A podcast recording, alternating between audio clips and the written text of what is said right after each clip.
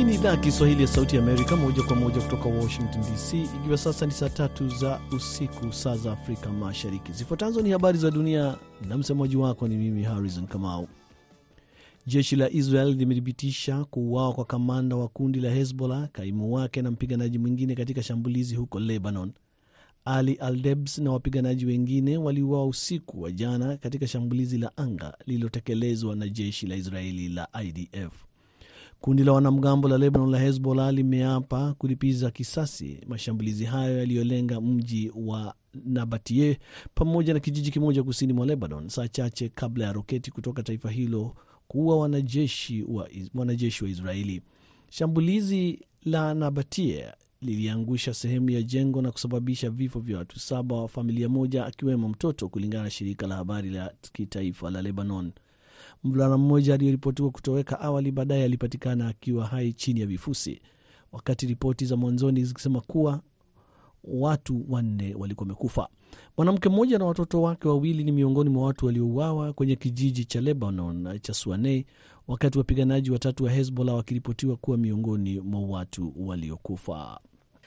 Afrika Kusini imesema leo kwamba wanajeshi wake wawili wameuawa kwenye shambulizi la kombora mashariki mwa Jamhuri ya Kidemokrasia ya Kongo, vikiwa vifo vya kwanza vya wanajeshi wake tangu ilipotuma kikosi chake nchini humo. Kwa mujibu wa shirika la habari la AFP, jeshi la Afrika Kusini limeongeza kusema kwamba wanajeshi wengine watatu walijeruhiwa Jumatano karibu na mji wa mashariki wa Goma. Bomu liliingia ndani ya mojawapo ya kambi zetu na kusababisha vifo na majeraha, jeshi la Afrika Kusini la SANDF limesema. Taarifa imeongeza kusema kwamba waliojeruhiwa walipelekwa kwenye hospitali moja ya Goma, ambayo ni mji mkuu wa jimbo la Kivu Kaskazini.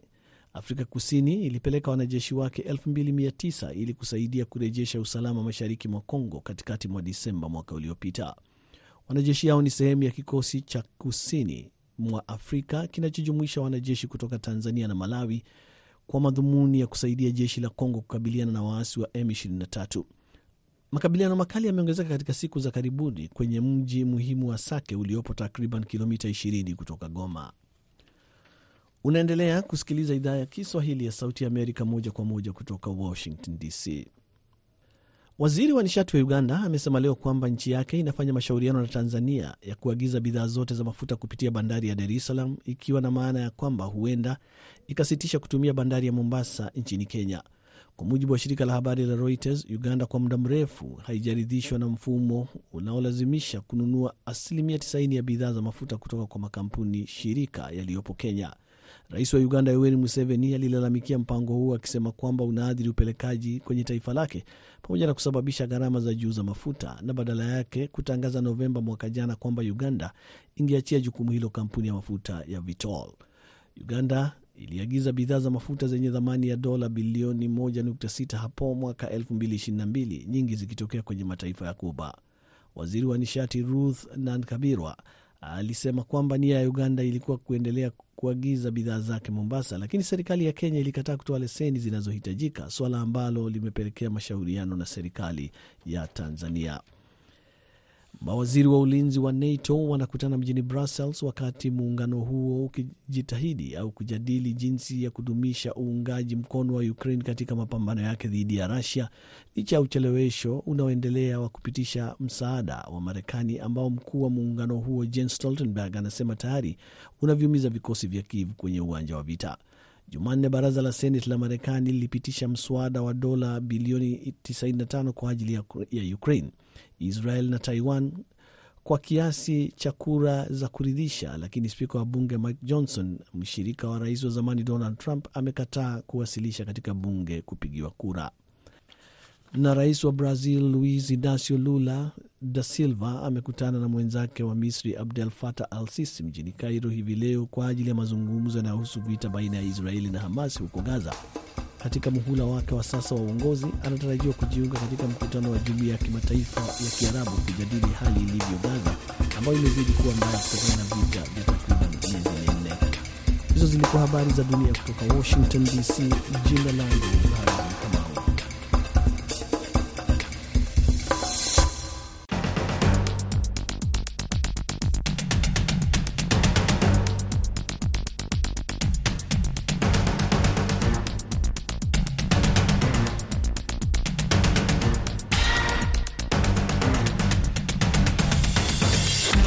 Karibu katika kipindi cha Kwa Undani, ambapo leo katika sehemu yetu ya kwanza tunazungumzia kuhusu wanawake wajasiriamali nchini DRC wanakabiliwa na changamoto nyingi katika safari yao, na katika sehemu yetu ya pili tunazungumzia kuhusu maelfu ya watu wanakimbia ghasia mashariki mwa Jamhuri ya Kidemokrasia ya Kongo, huku mapigano yakizidi kati ya jeshi la Kongo na kundi la waasi la M23.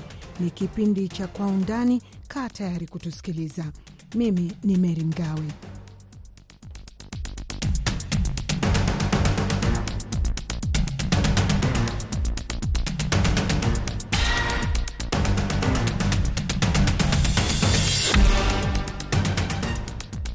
Wanawake wajasiriamali nchini DRC wanakabiliwa na changamoto mbalimbali katika safari yao ya ujasiriamali. Licha ya azma ya nia yao ya kufanikiwa, wanakabiliwa na chuki za kijamii, matatizo ya kiutawala na kupata mikopo.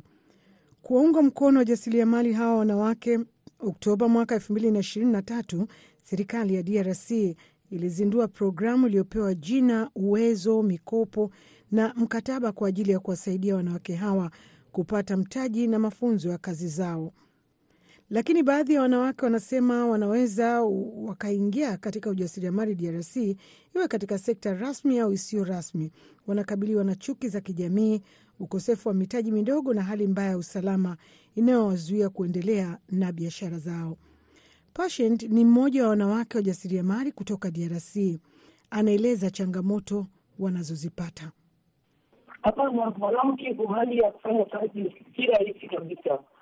Wale ambao wanahitaji kufanya wale ambao wamesema nifanye nisipofanya, kuna mara nakufa tu, lakini bora nikufe nikiwa nimetumika, pale kufa nikiwa nimeikaa. Ndio wachache sana ambao wanaendelea kufanya, kwa sababu wengi wao walingi wamepoteza wamepoteza makuta yao ya biashara. Alikuwa nimejitahidi kufanya kitu fulani, lakini ameporwa kama kama sikuporwa amebakwa, kama sikubakwa pia amepoteza. saba zaidi sana hata maisha, ikiwa amekakamia anapoteza pia maisha. Hivi kabisa, hali ya mwanamke kwa sasa inaendelea kuzofika zaidi. Hata hivyo, anasema mara nyingi wanakabiliwa na mzigo wa majukumu yao ya familia ambayo inawawia vigumu kufanya kazi za ujasiriamali.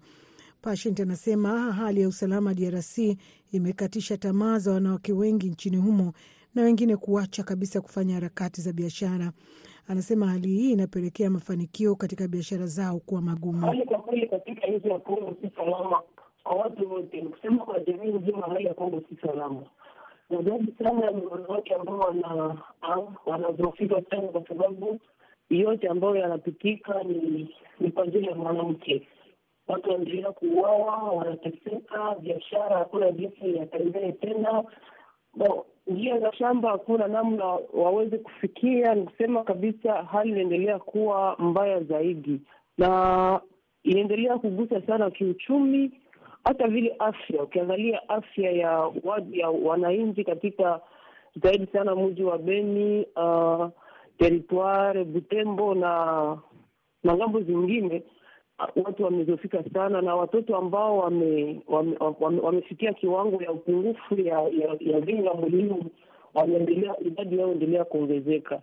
Ili kusema kwa kweli, katika mambo yetu, mambo ya kwetu, tunahitaji kabisa watu waweze kutuunga mkono sana, kusudi salama iweze kurudi kwetu na tuweze kushuhudia siku ambazo zinaweza kuja, tuone tuweze kufurahia ile njia ya kuita Mkongomani, kina wakuweza kufanya kazi zao, wafanyabiashara wakuweza kutumika pasipo kuogopa, kwa sababu kila mara wanalunguza samo ya gari, watalunguza nyumba kama sikulunguza wataua watu, kama watu si kama mtu sikufa watambeba porini. Hivi changamoto ni nyingi sana katika uh, katika ng'ambo za kwetu ambao tunaendelea kukabiliana siku baada ya siku. Wajasiriamali hawa wanawake wakati mwingine wananufaika na usaidizi wa kiufundi, mafunzo na mwongozo kutoka katika mashirika yaliyobobea katika kusaidia biashara ndogo ndogo na za kati.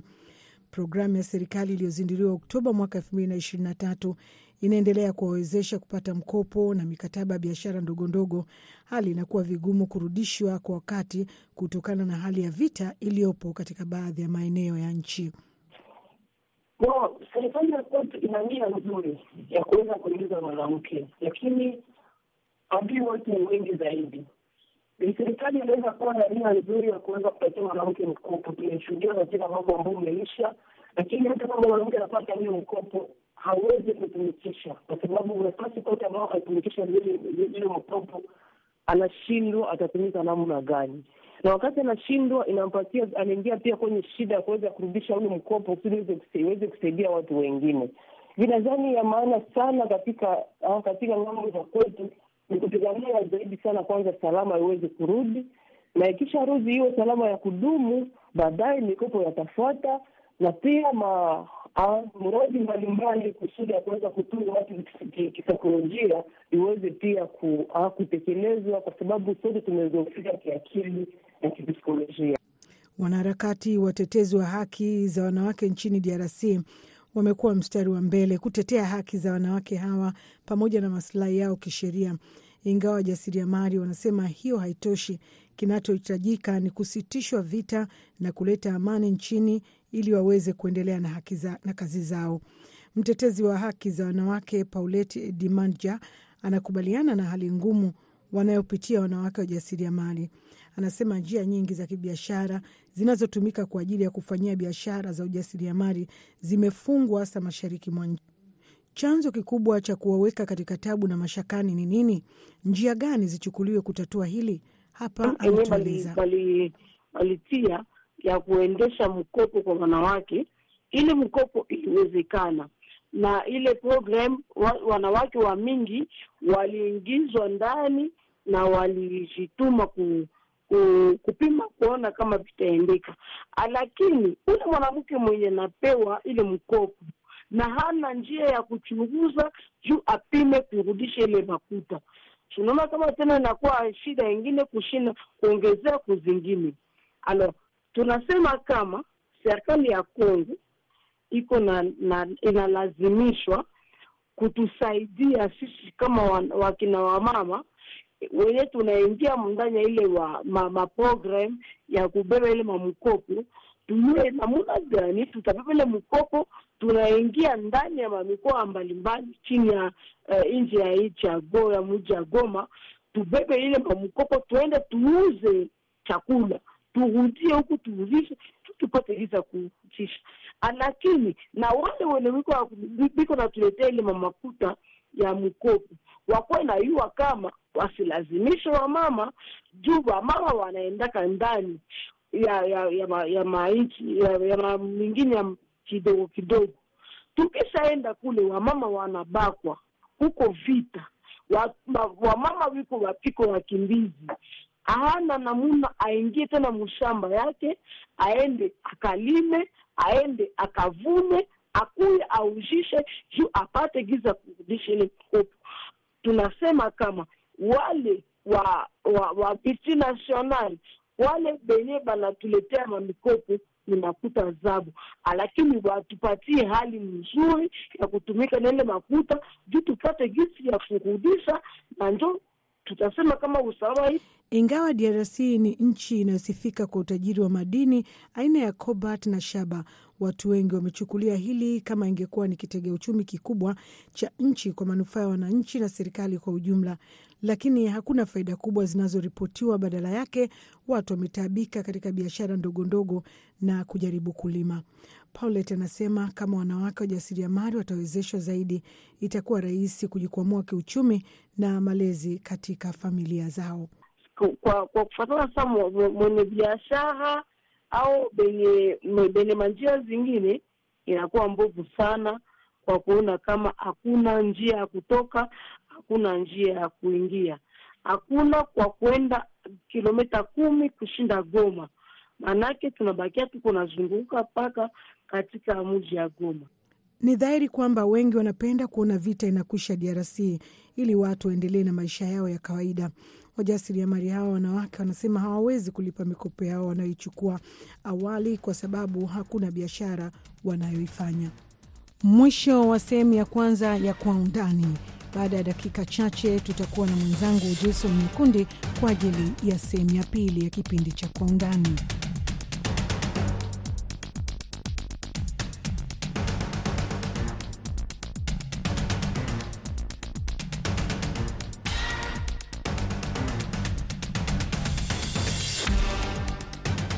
Unaendelea kusikiliza kipindi hiki, na katika sehemu yetu ya pili ya Kwa Undani tunazungumzia kuhusu maelfu ya watu wanakimbia ghasia mashariki mwa Jamhuri ya Kidemokrasi ya Kongo, huku mapigano yakizidi kati ya jeshi la Kongo na kundi la waasi wa M23.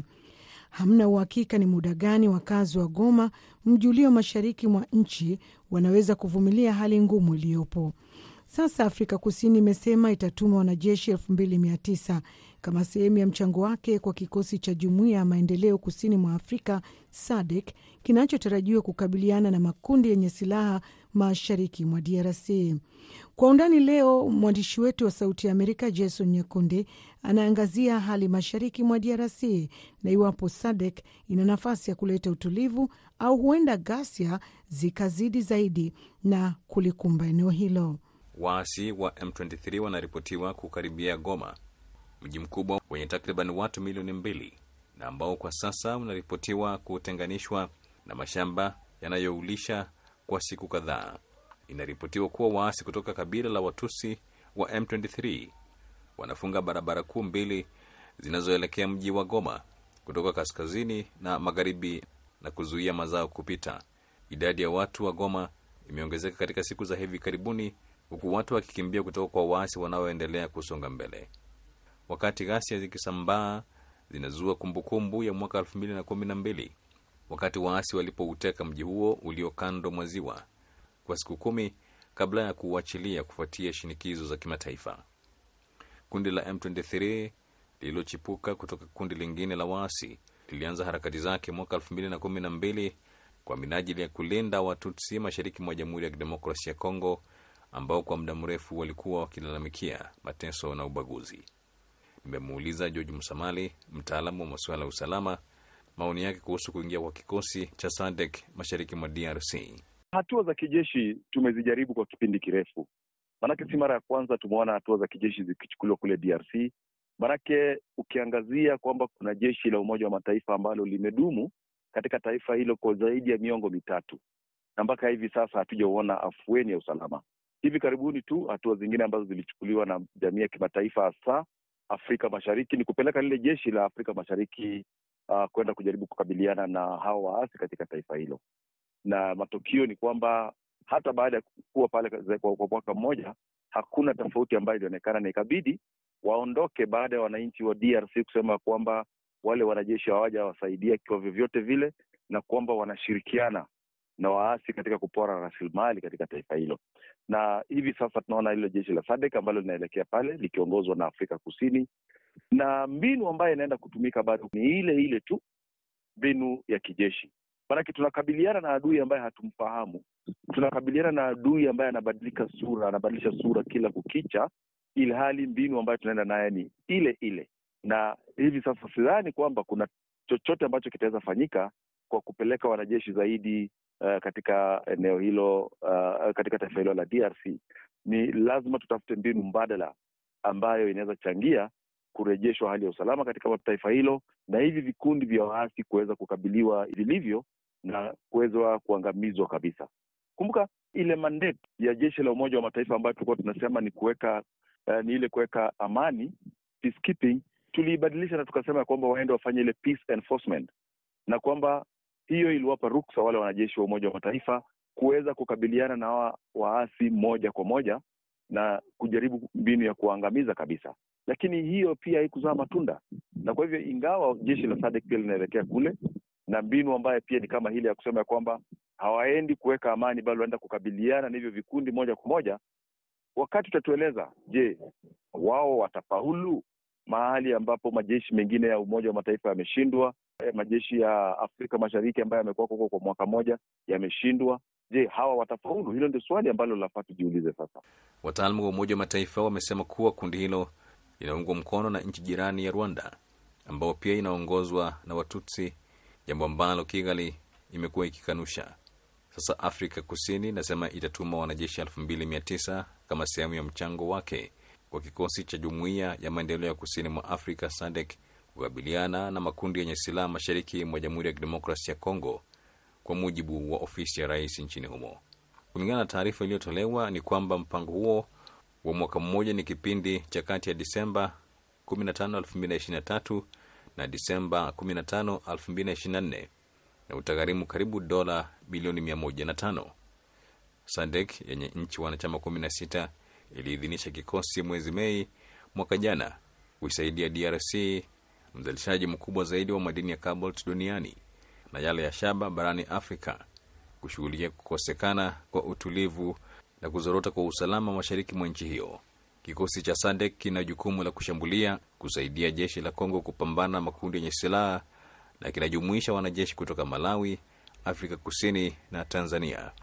Na Bendo wa Moto ni mchambuzi wa siasa nchini Uganda. Vikosi vya Afrika Mashariki vilishindwa mwanzoni, havikuwa na komandi ya ya pamoja, haungeweza kuelewa wanatoa amri yao wapi.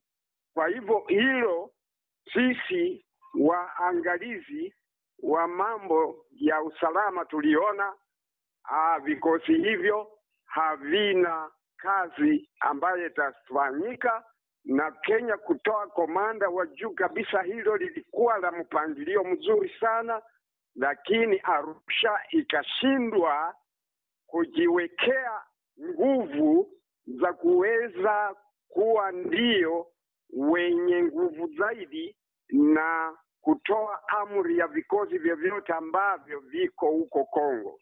Kwa hivyo hilo jumuiya ya Afrika Mashariki ikashindwa, na sisi tulielewa itashindwa, kwa sababu kama namwita Jeff Nyaga, meja jemedari, kama angelielewa ni, ni wapi anatoa amri, sio Kenya, sio Uganda, sio Burundi, sio wapi, lakini inatoka sehemu wapi, na akaambiwa hii ndiyo sehemu utaweza kutoa amri yako na uisambaze kwenye vikosi vingine. Hawa walishindwa mwanzo tu, tulielewa hawawezi kufanya chochote, na sasa SADC nafikiri wameelewa, kwa sababu tunavyoongea namna hii wanasikia. Inawezekana SADC wameweza kufanya kamandi yao iwe kamandi ya pamoja, na tumesikia hao kutoka mwanzo wamesema wanaingia Kongo na wanaingia kupiga adui, adui ambayo kwa wakati huu tumesikia kwamba kwa kweli anapata usaidizi kutoka kwa nchi jirani, na hiyo nchi ni ya Rwanda. Kwa hivyo kwa wakati huu, ikiwa utaelewa adui anatoka wapi, ikiwa utaelewa, adui na, anatoa wapi vyombo, ikiwa utaelewa huyu adui anatoa pesa wapi, hilo likieleweka, hawa vijana na makundi yeyote ile ambayo yamejazana kule msituni mwa Kongo Mashariki wana, watasambaratika na itaweza kusaidia watu wa Kongo kupata kupumua na waweze kukaa manyumbani mwao na waweze kufanya kazi zao. Raia ndio wamebeba mzigo mkubwa wa ghasia katika eneo la mashariki, huku wengi wakiuawa katika mashambulizi ya mabomu na ulipizaji kisasi. Takriban watu elfu arobaini na mbili wamekimbia makazi yao kutoka Masisi pekee tangu Februari mbili mwaka huu, kwa mujibu wa ofisi ya Umoja wa Mataifa inayoshughulikia masuala ya kibinadamu OCHA. M23 ilisonga mbele hatua kubwa katika mji wa Mweso mwezi uliopita wa Januari na kuleta mzozo karibu zaidi na Goma ambao uko umbali wa kilomita mia moja. Marekani imetoa wito wa kufanyika mazungumzo kati ya serikali ya Jamhuri ya Kidemokrasia ya Kongo na makundi yenye silaha. Msemaji wa wizara ya mambo ya nje ya Marekani Matthew Miller wiki iliyopita alisema kuwa waziri wa mambo ya nje wa Marekani Antony Blinken alizungumza na rais wa zamani wa Kenya Uhuru Kenyatta kuhusu kuanzisha njia ya maridhiano na makundi yenye silaha.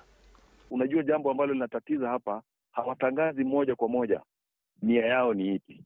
Maanake unapigana na adui ambaye hajakwambia moja kwa moja, mahitaji yangu ni haya, na kwamba msipotimiza haya basi mimi nitaendelea kupigana na nyinyi. Na nafikiri hawa kuna wafadhili ambao wanawafadhili hawa, waasi ili kutoa nafasi ya uporaji wa rasilimali la kule DRC. Ndio maanake nimesema tubadilishe mbinu, maanake hawa waasi, je, wanafadhiliwa na nani? Ni nani anafaidika na utovu wa usalama katika taifa la DRC? Na jamii ya kimataifa, je, inalizungumzia vipi hili suala? Maanake unaona tu Umoja wa Mataifa unasema lakini hautoi zile ngurumo za haja kwa mataifa ama viku, watu binafsi ambao wanafadhili haya makundi ya kigaidi katika taifa la la, la, la, la DRC. Na hali ambayo tunaiona DRC ni moja kwa moja tu kana kwamba ni kama ile ambayo tunaiona kule Haiti, vikundi ambavyo vimejitokeza na kukabiliana na serikali ambayo wamefanya mapinduzi kadha wa kadha. Kwa hivyo nia ya hawa kuelekea Goma ni kuonyesha kwamba wanazidi kuteka nchi ama kuteka miji mbalimbali na kuweza kuonyesha kwamba tupo na tupo na hatuwezi banduka. Kwa hivyo hili ni tatizo ambalo kidogo lafaa liangaziwe na, na darubini tofauti zaidi na ile darubini ambayo tumekuwa tukitumia kwa zaidi ya miaka uh, miaka sitini. Maanake yale mapinduzi ambayo yalimtoa Patrice Lumumba ndiyo yalianzisha mgogoro na misukosuko ambayo tunaona kule DRC.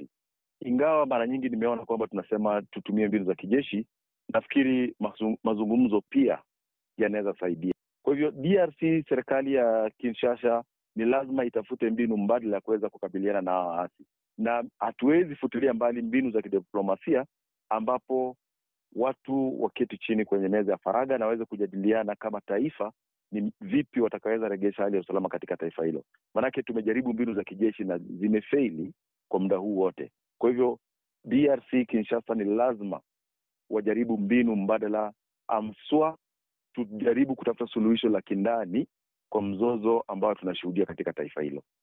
Serikali ya DRC inapinga mazungumzo yoyote na waasi wa M23. Jumuiya ya Afrika Mashariki imejaribu mara nyingi kuanzisha mazungumzo kati ya makundi hayo mawili chini ya, ma, chini ya mchakato wa Nairobi bila mafanikio. Serikali ya Rais Felix Tshisekedi imeorodhesha M23 na Allied Democratic Forces ADF kuwa makundi ya kigaidi.